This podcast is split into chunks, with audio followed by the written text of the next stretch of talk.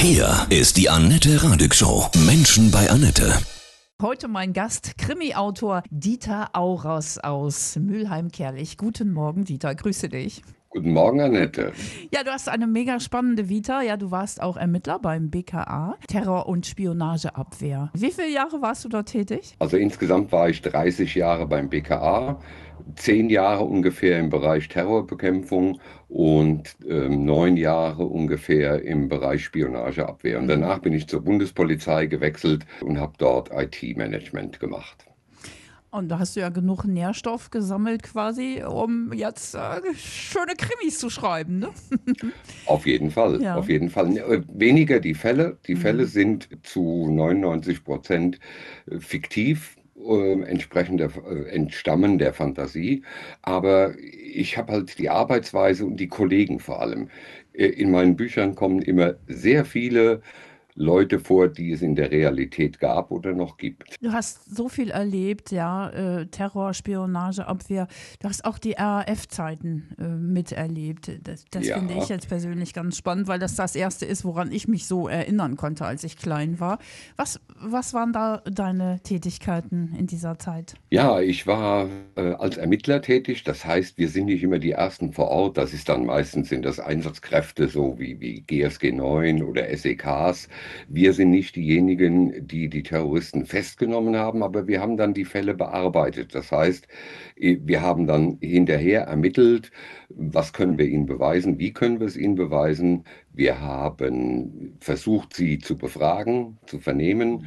In manchen wenigen Fällen ist das gelungen, in den meisten leider nicht. Und wir haben die Fälle dann so zum Abschluss gebracht, dass nachher mit Metern von Akten, äh, also wir haben immer Fälle in Aktenmetern gemessen.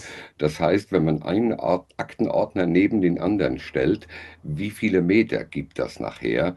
Äh, Mhm. Das war Irrsinn. Wir haben das dann eben so aufgearbeitet, dass es vor Gericht gehen konnte. Ja, spannend. Und dann die Leute eben verurteilt wurden. Also meine, ich war zum Beispiel zuständig für äh, Brigitte Mohnhaupt, äh, für Peter Bog, Peter Jürgen Bog genauer gesagt. Und Kollegin, die mir gegenüber saß, hatte Christian Klar und Adelheid Schulz.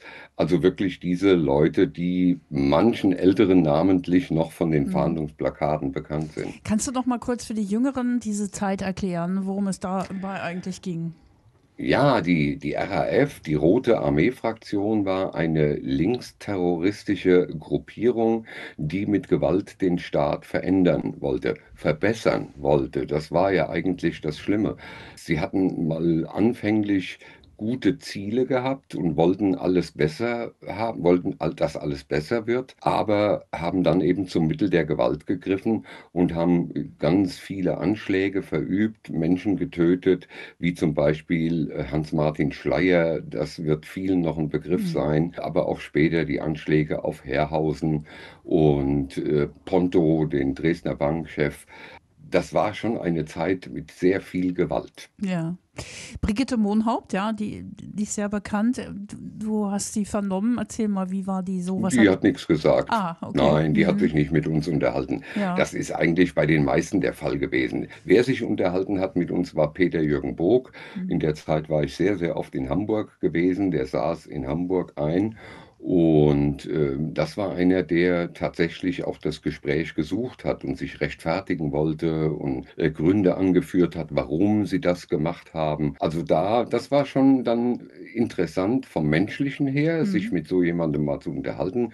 Aber für die übrigen waren wir keine Gesprächspartner. Mhm. Das heißt, ihr habt dann stundenlang am Vernehmungstisch gesessen und dann habt ihr äh, Sch Schweigen im Walde, ja? Das ist so, so stellt man sich das vor. So, Mhm. der, da sitzt der Polizist am Vernehmungstisch und sagt, wir haben Zeit und so. Nee, Ja. das läuft in der Realität etwas anders. Mhm. In der Realität sagt er, hat einen Anwalt dabei, dann sagt der Anwalt, mein Mandant macht keine Angaben, dann sagt mir vielen Dank und auf Wiedersehen. Aha. Und das war's. Mhm. Das, Also nicht so wie im Fernsehen. Undramatisch.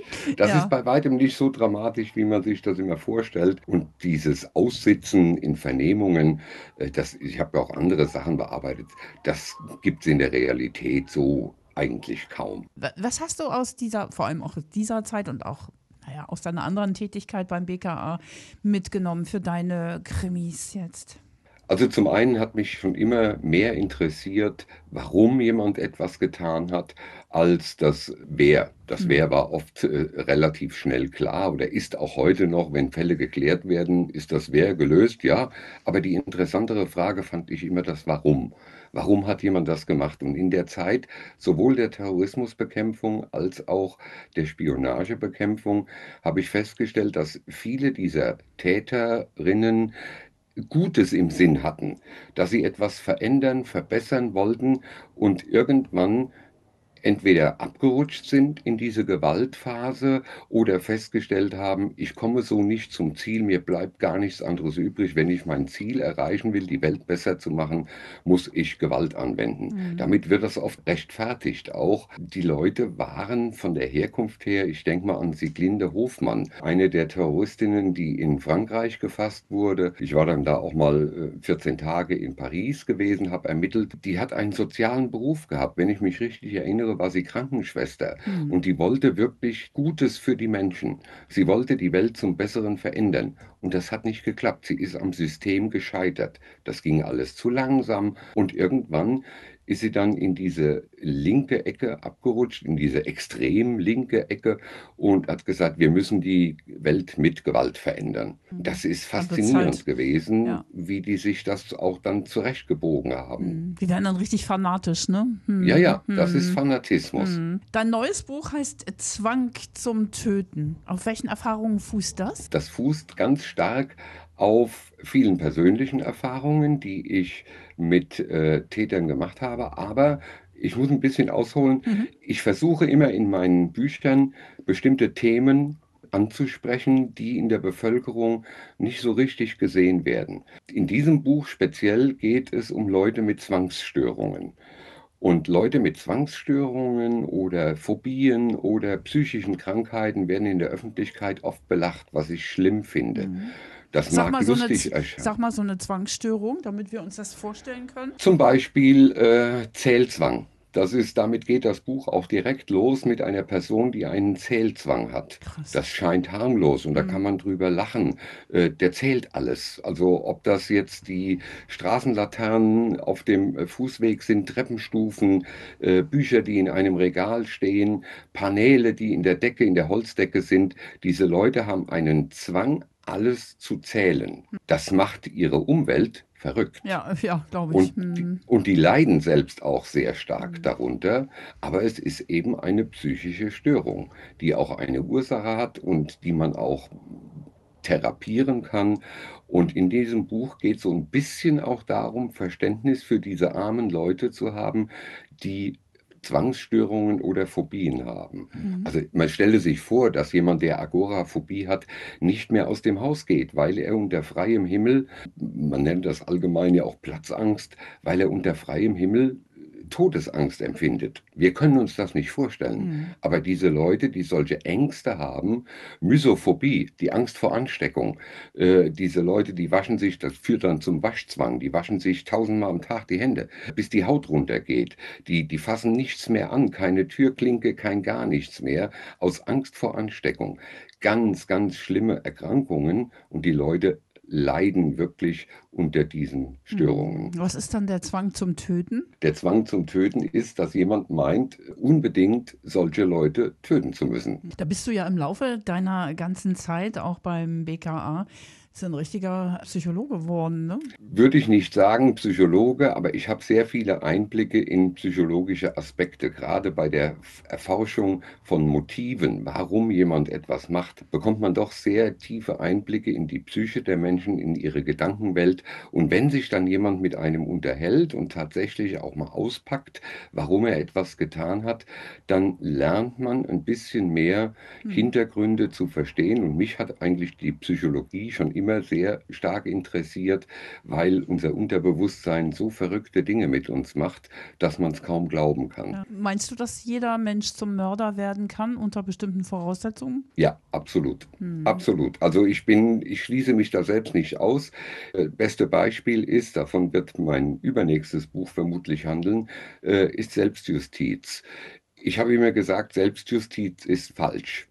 Dazu stehe ich auch. Mhm. Und wer zur Selbstjustiz greift, muss bestraft werden. Trotzdem wüsste ich, wenn jemand einem meiner Liebsten etwas antut, würde ich wahrscheinlich zur Selbstjustiz greifen, weil ich nicht damit leben könnte, dass der Mörder meiner Frau oder äh, eines Kindes, dass der mit wenn er Glück hat, mit 12, 15 Jahren davonkommt, könnte ich nicht mit leben. Mhm. Und ich würde vermutlich, ich heiße es nicht gut, ich müsste bestraft werden und Klar. das würde ich auch akzeptieren. Aber ich habe Verständnis dafür. Mhm. Man bekommt unwahrscheinlich viele Einblicke so und deshalb bin ich der Meinung, in der richtigen Situation könnte jeder zum Mörder werden mhm. oder zur Mörderin. Warum lesen Menschen so gerne Krimis? Was glaubst du? Weil es so eine Welt ist, von der sie sonst nichts kennen? Es ist zum einen etwas, äh, das Krimi-Genre erlebt ja im Moment eine Hochzeit in Deutschland und es ist etwas, was einen aus dem normalen Alltagsleben ziemlich herausreißt. Ich kann, viele können beim Krimi viel besser abschalten als bei allem anderen. Sie sehen teilweise das Leid anderer, sie sehen böse Menschen, in der Regel wird das Böse auch bestraft, dieser Effekt des Happy Ends ist da ganz, ganz stark verwurzelt, das Böse siegt über das Gute, aber die Leute wollen gerne in eine Welt abtauchen, die sie so normal nicht kennen. Und das ist entweder Fantasy oder eben, ja gut, Liebesromane oder. Liebesfernsehspiele ja. äh, oder so, die werden gern gesehen. Aber das ist schon etwas, was, was viel näher an der Realität ist. Die mhm. meisten Kriminalromane sind fernab der Realität. Das ist das Schöne, man gruselt sich auch ein bisschen gerne, man fiebert mit. Dann kommt noch der ganz starke Aspekt des Mitratens. Ja. Ähm, ich, ich will wissen, wer es war. Ich vermute. Ich vermute, es war der. Nein, oh, der war es dann doch nicht. Man hat immer einen positiven Effekt am Schluss. Entweder man hat recht gehabt ah, ich hab's gewusst, der war's.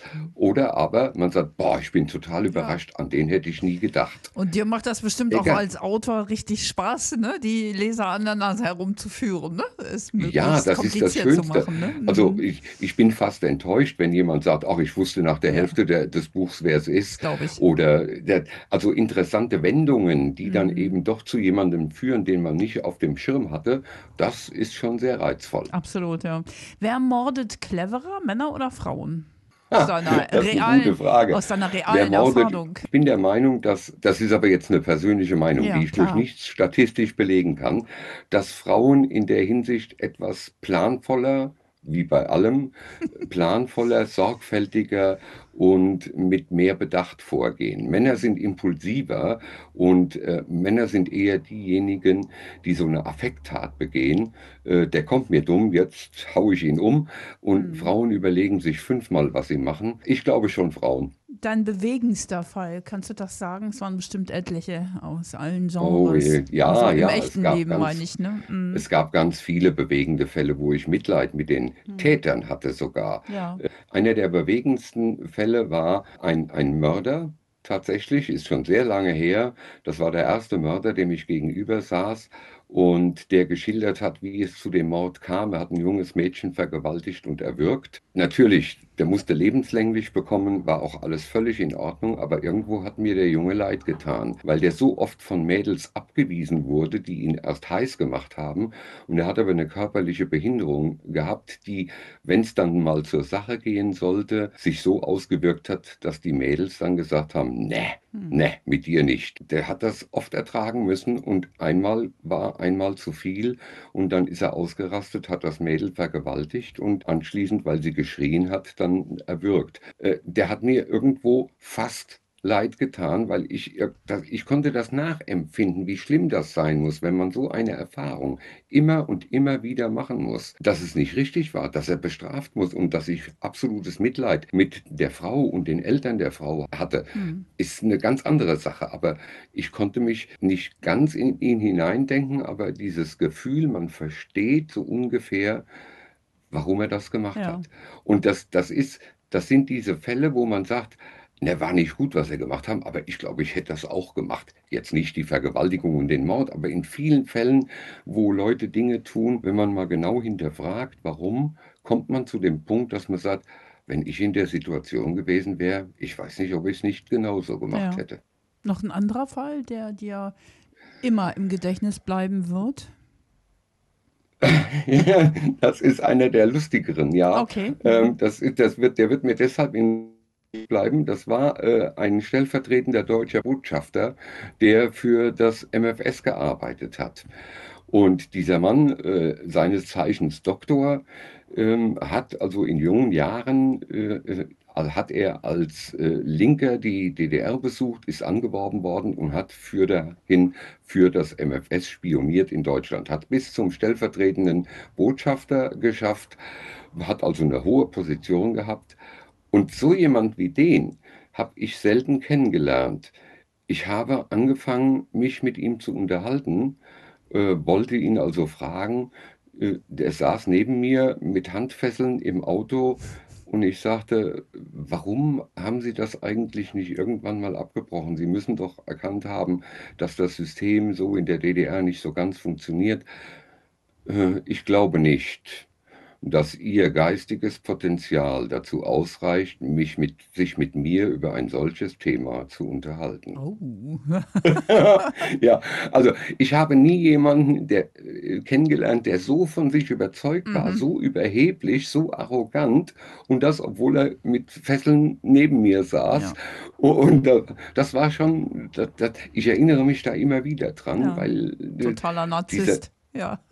Diese, dieser Hochmut war einmalig. Ja, krass, Wahnsinn. Aber du hast ja wahrscheinlich so viele Ideen, dass du jetzt ewig Bücher schreiben könntest, oder? Mit den ganzen Geschichten, die du auch im realen Leben erlebt hast. Das ist meine große Angst, dass ich nicht mehr lange genug lebe, ah. um all die Geschichten zu schreiben, die ich gerne schreiben würde. Also ich schreibe schon wie ein Wahnsinniger teilweise. In den nächsten zwei Jahren stehen jetzt schon fünf Bücher fest, die von mir erscheinen werden. Wow. Und ich schreibe immer weiter, weil ich habe halt eine überbürdende Fantasie und ich will das zum Ausdruck bringen. Und ich will aber auch immer wieder mal was erzählen, die Leute auf Themen hinweisen, die sie nicht so ganz kennen. Ich habe einen historischen Roman Roman geschrieben, der spielt in Koblenz vor 100 Jahren, Rheinland Bastard, ein Kriminalroman, wo auf ein Thema dieser Zeit hingewiesen wird, das total in Vergessenheit geraten ist, was hier während der französischen Besatzungszeit nach dem Ersten Weltkrieg in Koblenz passiert ist. Also solche Dinge möchte ich mhm. gerne in Erinnerung rufen und der Krimi ist ein tolles Medium, um auch für Dinge zu werben. Ich habe einen Roman über einen jüdischen Hauptkommissar geschrieben, wo auch die jüdische Geschichte letzte deutsche Geschichte, die traurige deutsche Geschichte der Juden eine Rolle spielt. Da haben viele mir gesagt, boah, das wusste ich alles gar nicht, wie das damals wirklich so war mit den Juden. Ein Buch habe ich eigentlich dem Thema gewidmet, äh, zwei lesbische Kriminalbeamtinnen hm. entwickeln eine Liebesbeziehung sowas wird in der Polizei, wurde lange totgeschwiegen. Ja. Es gibt weder Schwule noch Lesben in der Polizei was ein Blödsinn, natürlich ja. gibt es die. Aber dieses Verhältnis dann auch mal so zu schildern und dafür zu werben, dass das nichts Abartiges ist. Ja, und die das, Zeiten ändern sich ja auch jetzt ein, zum Glück das, perfekt. Ja, langsam, mhm. langsam mhm. ändern sie sich wirklich. Und solche Themen greife ich einfach gerne Schön. auf. Und das ist, der Krimi ist ein tolles Medium, um solche Themen zu transportieren. Hast du so ein Motto, was so über deinem Wirken, Schaffen steht? Ja, habe ich. Wenn du es nicht probierst, dann beschwer dich hinterher nicht, dass es nichts geklappt hat. Ich, ich bin immer jemand, der grundsätzlich sagt, ich probiere es einfach mal aus. Ich hatte noch nie einen historischen Roman geschrieben, ich wollte einen schreiben, habe es versucht. Okay, alles klar. Irgendwann werde ich einen Science-Fiction-Roman mal schreiben. Irgendwann werde ich hoffentlich mal einen lustigen Krimi, der also wirklich nur so ein cozy Crime, lustig, äh, ohne groß viel Blut oder so, sowas würde ich irgendwann mal schreiben. Meine Mutter hat mich irgendwann mal aufgefordert, sie ist mein größter Fan, natürlich, wie Mütter so sind, und sie hat, jedes Buch war toll, to wirklich, ach ganz toll, aber nach dem vierten Buch hat sie dann gesagt, ja toll, aber kannst du nicht mal was ohne so viel Blut schreiben? Und das empfinde ich als Herausforderung und habe gesagt, das müsste eigentlich möglich sein, einen spannenden Thriller zu schreiben, in dem nicht gemordet wird. Kein, kein Blut. Und das geht. Und ich greife jede Herausforderung mit beiden Händen auf und sage, probier es. Du weißt nicht, ob es klappt, aber wenn du es nicht probierst, wirst du dir ewig Vorwürfe machen, mhm. dass du es nicht probiert hast. Dein Lieblingskommissar beim Tatort?